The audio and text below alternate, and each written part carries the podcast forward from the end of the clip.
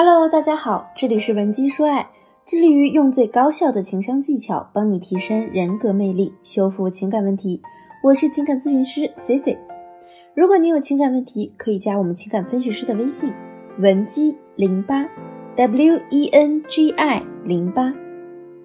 今天我们来聊的话题呀，是关于结婚办酒席该谁出钱。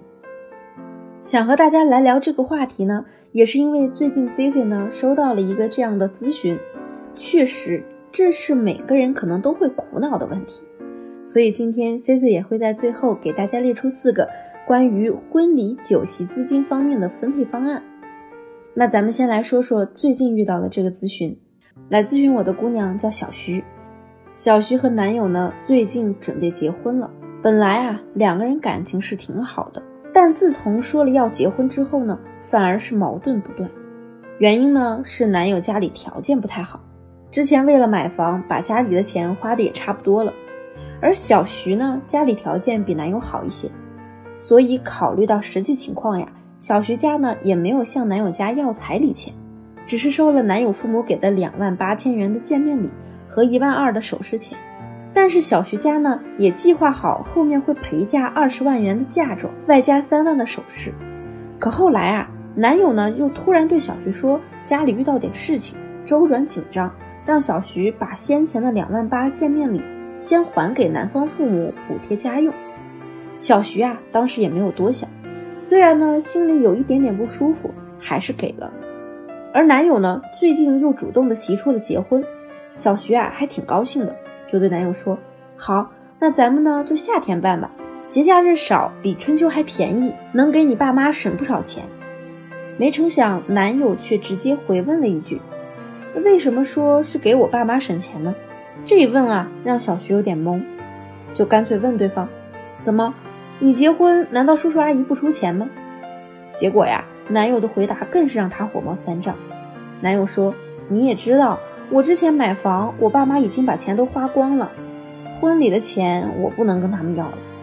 然后呢，小徐就更生气了，问他：“那前段时间你把见面礼那两万八拿走了，到时候呢，那你就让他们把这个钱还回来办婚礼也行。”结果呀，男友又说了一句让小徐气得头晕的话，他说：“那个钱是我让我爸妈养老的，再说我都说好了是给他们的，也没道理再要回来吧。”甚至啊，两个人吵到最后，男友呢居然打起了小徐娘家陪嫁那二十万的主意，说反正到时候你娘家要赔二十万，就先用里面的钱办婚礼，不行吗？小徐后来就来问我，是不是女方家里比男方家条件好，就应该出钱办婚礼？可能听到这儿呢，估计很多姑娘也会气愤。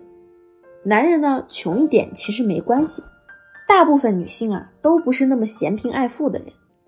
只是因为有了爱，才有了想和对方一起组建家庭的想法。然而，像我们上面说的小徐男友这类人啊，也许爱是有的，但同样占便宜的心理啊，也是司马昭之心，路人皆知。所以说，一个男人穷一点，我们可以嫁；但如果他潜意识里有一种我穷我有理的态度在里面，那你就要好好考虑考虑，他更爱的是你的人，还是你的条件了。那么在平常呢，我们遇到这样的情况，婚礼钱由谁出，该怎么安排呢？这里啊，C C 给大家几个方案，近期准备结婚的妹子呢可以参考，单身妹子呢也可以收藏起来，以备日后之需。那第一个方案就是男方全包，有些城市呢，从地方传统来说，大到酒席婚庆，小到糖酒婚品，全部呢由男方出钱。如果双方都同意这个安排，也非常合理。不过，如果女方完全不出钱呢，将来婚后啊，可能说话会缺几分底气。所以，为了缓和这种局面，Cici 还是建议婚礼收的礼金全部由男方来收。毕竟男方家里出了钱，收礼金也是合理的，也可以补贴男方的婚礼花销。如果男方呢因为办婚礼而很难再拿出彩礼钱，那女方啊也可以多加体谅。考虑少要或者不要彩礼。如果女方还是要彩礼，那也可以陪嫁一辆车，或者是装修，再或者是相等的嫁妆钱，不至于让男方太过拮据而心里不平衡。那方案二呢，就是男方出大头，女方出小。目前啊，很多地方也是这样的，这也比较符合男女方的心理期望。具体操作方法呢，也有很多种。比如第一种搭配呢，可以是男方包男方的酒席，再包女方三到七桌及所有的烟酒糖钱。如果主要只办酒席呢，就可以这么操作。剩下的婚纱照、租赁婚纱等费用呢，也可以男方出大部分，或两家商量。那第二种搭配呢，可以是男方包男方的酒席和婚礼费用，女方家呢出回门宴的钱。如果是分开办两场，那也可以是男方包男方的酒席以及婚照、婚庆、珠宝等所有其他婚礼的费用。回门宴的相关费用啊，包括酒席和烟酒糖呢，就由女方家来承担。毕竟回门呢是宴请女方家的宾客，女方来出钱呢也比较合理。当然，回门宴的份子钱呢也应该由女方来收。那第三个方案啊就是分摊。我的一个朋友呢和老公，他们就是双方分摊了婚礼的费用，而国内不少地方呢也实行这样的方案。如果双方都认可，也就没有问题。同样，这个分摊的方式啊也有很多种。第一种呢是各自出各自的。这主要针对异地办两场，或者是男女分开办的情况。男方呢负责男方的酒席，女方啊负责女方的酒席。有的男方呢还会包女方的烟酒糖，有的男方呢还会包女方的烟酒糖。同时礼金也是各收各的，服装等也各买各的，或者是男方给女方买，女方再给男方买。珠宝啊一般还是男方买，其余的呢都是两家商量着来。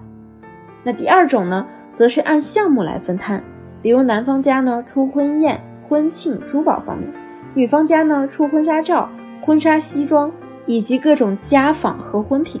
至于具体谁负责哪些呢？两家商量一致就可以了。这个时候呢，毕竟女方已付了钱，礼金啊就可以商量着各自收。那么第四个方案呢，就是谁有钱谁出。如果真的女方家的条件更好，也愿意多出，那由女方出大部分的婚礼钱也不失为一种方案。当然，前提是两家一定要协商一致，要认可才行。女方啊，也不能盲目的提出主动承担，千万要擦亮眼睛，看对方是否有这种你家比我家富，所以你家就该出钱的心态。